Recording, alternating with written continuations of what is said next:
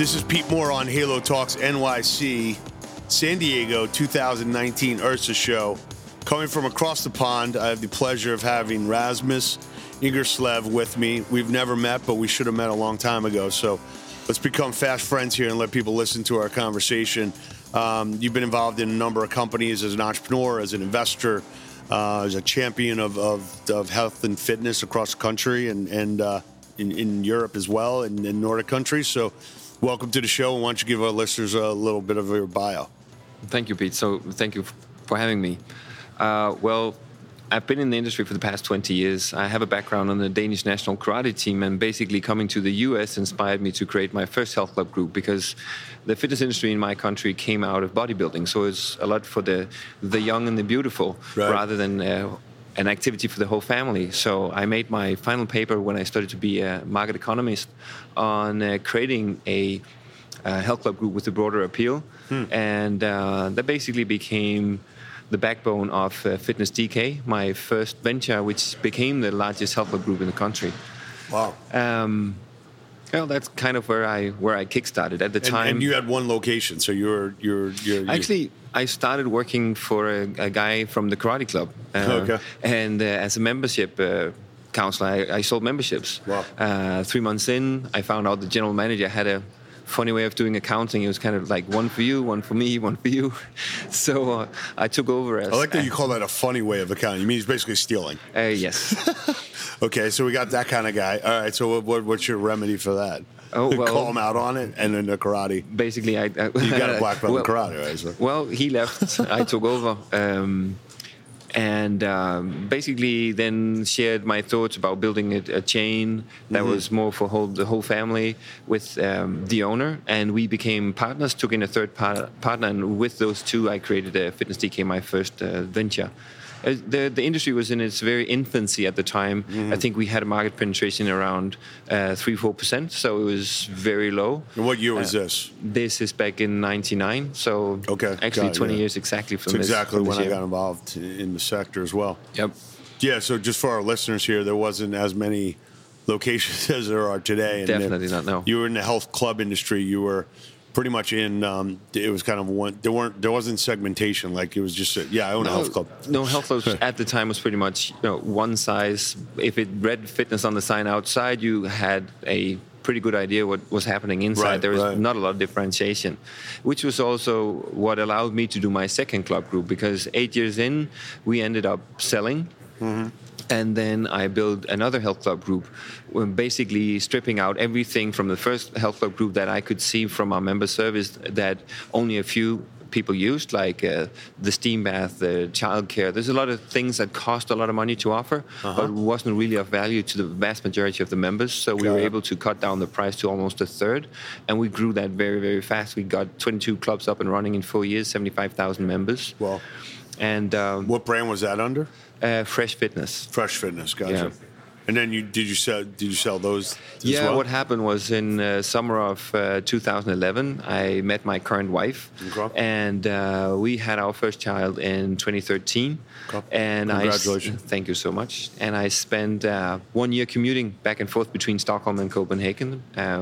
We lived in Copenhagen with our first baby, and um, the company was headquartered in Copenhagen. So that was like yeah. 100 flights, 100 nights in hotels, and that's yeah. not how you want to be a parent. So. Um, it's a the, parent. That's the way not to be a parent. Exactly. Yeah, it's you want to be a good one. Yeah.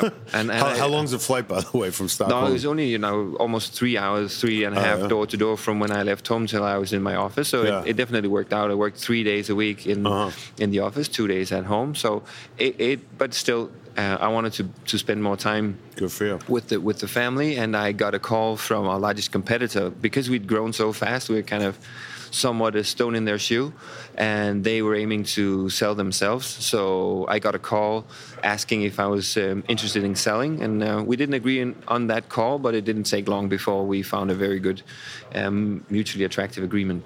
That's great. I mean, one of the interesting parts about this industry is. Um, even though it is it is very competitive, I feel like there is a, a, a gentleman's agreements, if you will, and say like, look, if I'm going to sell my company and you know you're you're you know one town over, or even if you're a competitor, I probably have met you at an IHRSA show.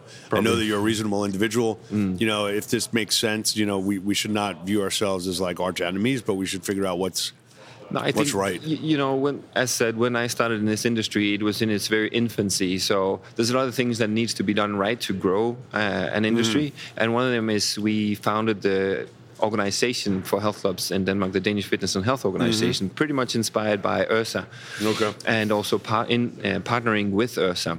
So from doing that, I, I took the initiative to establish that organization and invited some of the other players. One of these guys was the guy who later bought me. Gotcha. Uh, obviously, I couldn't have known at the time because when we established that, I was the big guy. I was the one running the, the biggest health club group in the co- in the country, Okay. and he was a one club operator. So he said, "Why do you want me on board?" I said, "Because I think you represent something new, and we need a broad organization that represents the new, the small, the big, everything. Otherwise, we can't really represent the whole um, Were- industry." were- did you was the reason to set up an industry association?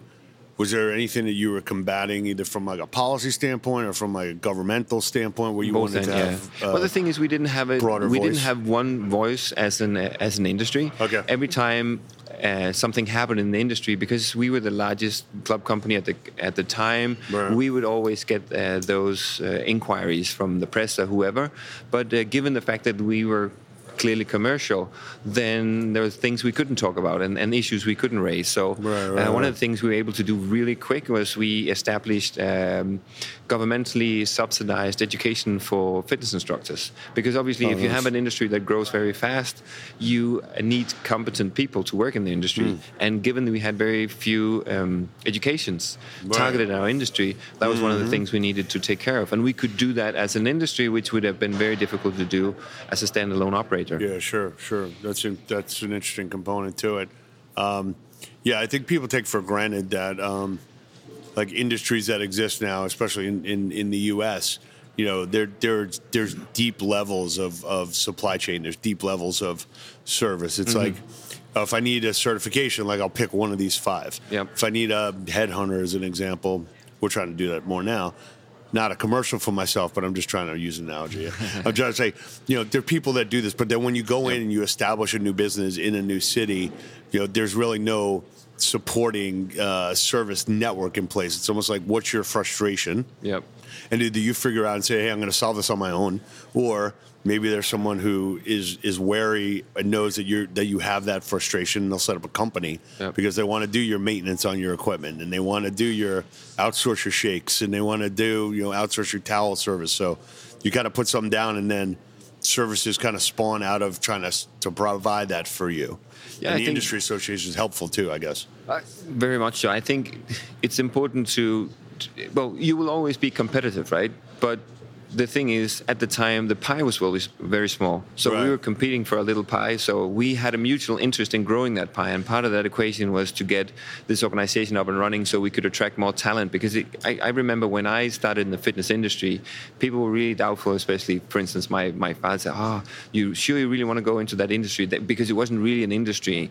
And when I right, talked right. to people, well, I was the CEO of the company, and that kind of, uh, uh, what do you do? Are you instruct? Are you an instructor? Do you do? Oh yeah, that's right. They, they don't. They did at the time, at least. They didn't really see the fitness industry as a real industry. You know, I, we grow Yeah, that. What I- did chief operating, uh, chief executive officer, uh, officer, right?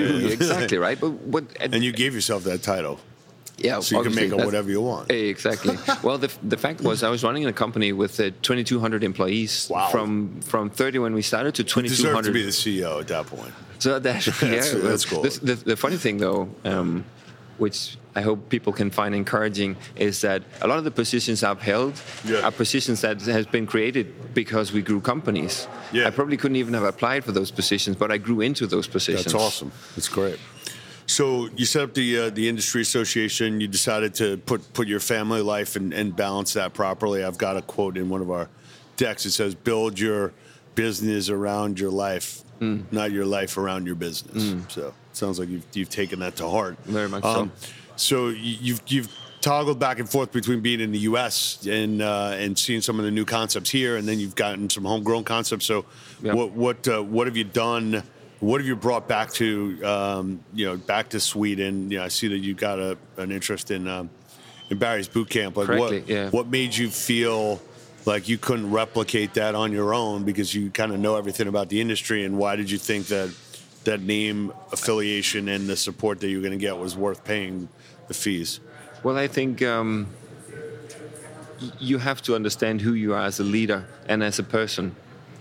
Uh, and you also have to be humble um, by the fact that when people have put almost 20 years into fine tuning a concept, that's not something you can just replicate in a year or two or three years. Right. And and uh, Barry's just celebrated 20 years. And um, when I had my first visit to Barry's, I completely fell in love. It was really the right environment for, environment for me. Strong community, uh, great services, seamless experience with online booking. So everything just felt right for me, Mm-hmm. and I wanted to get that to Copenhagen. And as you say, well, obviously I could have replicated. I could have ripped. They call, we call it Rasmus's, Rasmus's uh, boot camp. Yeah, But you know, would have been a cool shirt though, and the logo. uh, but the fact is, there's there's so much history with that brand, Yeah, and we yeah. could capitalize on that on, on that as well. And I, I basically, if you look at it from a mere commercial perspective, so the percentage you pay to be a franchisee versus uh, the percentage you would pay in advertisement to um, kind of. Uh, uh, establish a brand in a new Right. market. Sure. I, I feel it's a it's a good investment. Commercially, it's a good investment, and uh, then the risk of doing something stupid or, or falling into big black holes because you just don't know what you're doing. Right. I, I felt it was a much safer investment to use an existing brand, and uh, you know if it's not broken, don't fix it. Yeah, no, I mean that's a great point for people to think about here. There's we're on both sides of the table, whether we're advising, we're like someone's like, Oh, I gotta pay six percent, you know, fees, right? and they'll say, I agree with you. And they're like, Well, uh, it's a million dollar business, I gotta pay them sixty grand. I'm like, do you understand that they have a ten million dollar corporate overhead Yeah. and you only have to pay Yeah. sixty grand to access this ten million dollar, you know, infrastructure and these people are all waking up every single day trying to make your business better. Like that's a great bargain. So if Well, you think the- about it that way. When we opened in Stockholm, Yeah. we had a lot of expats living in Stockholm who said, "Oh, finally! I love that you guys are coming Got to it. town." And vice versa, we had some Swedes who'd been living in cities with Barry's, and they said, "Finally, I can do my favorite workout in the world in my own city." So, imagine what the cost would have been to establish that on your own Yeah, marketing. I mean millions of dollars, Eh, and probably not have the same because they wouldn't No. have had any affinity to. so, w- regardless what that percentage is, you will outspend that multiple times before you get your own brand established. That's a great point. That's a great point. What kind of um? A lot of club chains would love to do that, but they they're like, look, I can't. I'm not going to go and you know help somebody else create a brand in my territory. If I was like um, Pete's Fitness in New Jersey, and I said, okay, I can go get the Orange Theory or I get the Barry's Boot Camp license. Yep. Like, all right, do I? Am I comfortable doing what you just did? I mean, you did it on a very commercial, unemotional basis.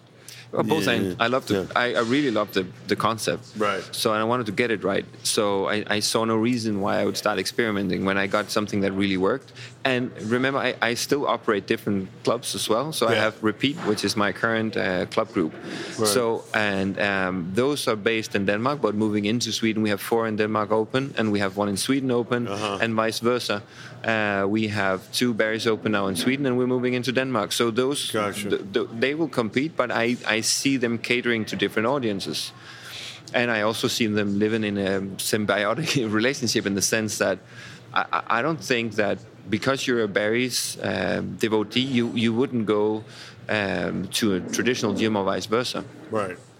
Yeah, no, look, I think um, the the part that this, the market has spoken is that look, I want variety. Yeah, I want results. Yep. And I also want um, I don't want to I don't want to peak. And when I do peak, I want to like move to something else instead of moving out of the system. Like some people say, it's like the average member is really like six to seven months, mm-hmm. regardless of what your data says. I mean, they're like engaged for six or seven months, and then something happens, and they want to go try something new or.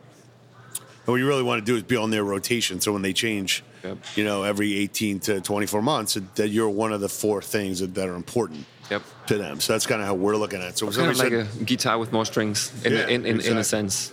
Yeah, well, someone said the other day, um, well, too many, uh, there are too many fit, boutique fitness centers in uh, in New York City. I'm like, no, they're not. I'm going, well, how can you not think that? Like, there are 13,000 bars, and there are only a thousand fitness studios. Like, all right, so we that's people's time. Like, two drinks in 30 minutes is the equivalent of like we just got to convince them to reallocate their time.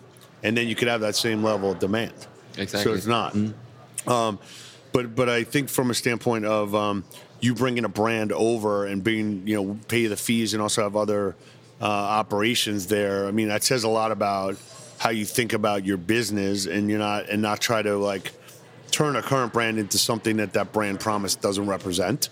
And to basically say hey look i'll reward you for what you've done and i'll become a franchise or licensee because you know you, you, you hit it right? So why, why should i let somebody else look at it? I'm gonna i'm gonna own, i'm gonna own it if i can. Basically what I promised myself is once I leave this world, I want to be able to look back and say I helped as many people as po- I possibly could uh, find health and happiness through exercise. That's and, amazing. And, and that's definitely not a one size fits all solution. Sure. So that's why if you look at everything I've done, it's about helping people find ways to exercise. Barry's is a different experience than Repeat, than Fresh Fitness, than Fitness DK, and also Right. my virtual company Wexer.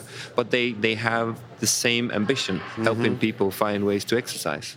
So talk about uh, talk about wexer media for a minute Yep. And well, who's Wexer on it? was um, in my initial vision when we founded the company 11 years ago was I wanted to create a health club group that catered to that uh, huge number of people who didn't feel comfortable going to a health club although they wanted to get fit. I read reports again and again saying, "Well, I want to get fit, but I don't feel I, I feel somewhat intimidated about the health club environment. Yeah. It, it can't really fit into my busy schedule, and price-wise, it's also um, an, difficult for me." So I said, "Well."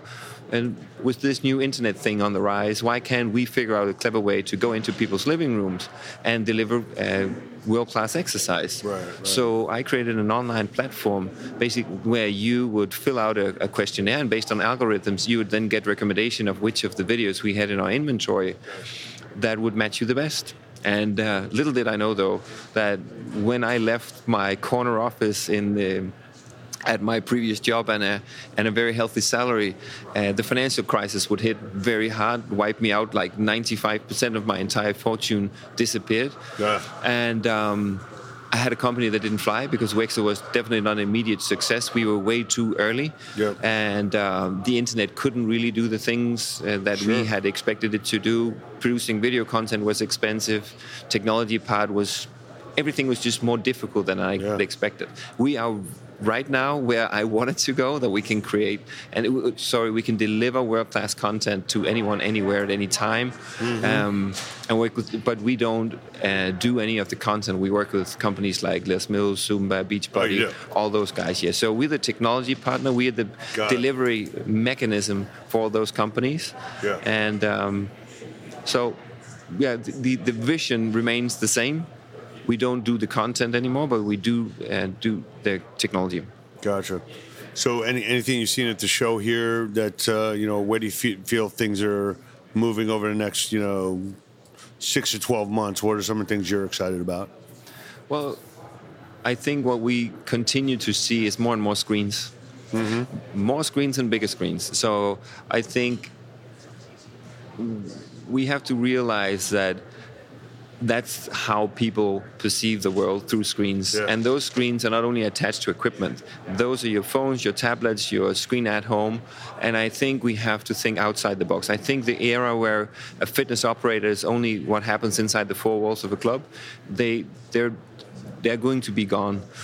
Um, It's got to be integrated. It's got to be 100% touch point. you you gotta be relevant at all times to Yeah. your members if you want to have a place. The fact is that usually, if you re- rewind say ten years, you would own the customer experience from the second that a member walked in the door until they left again. Right.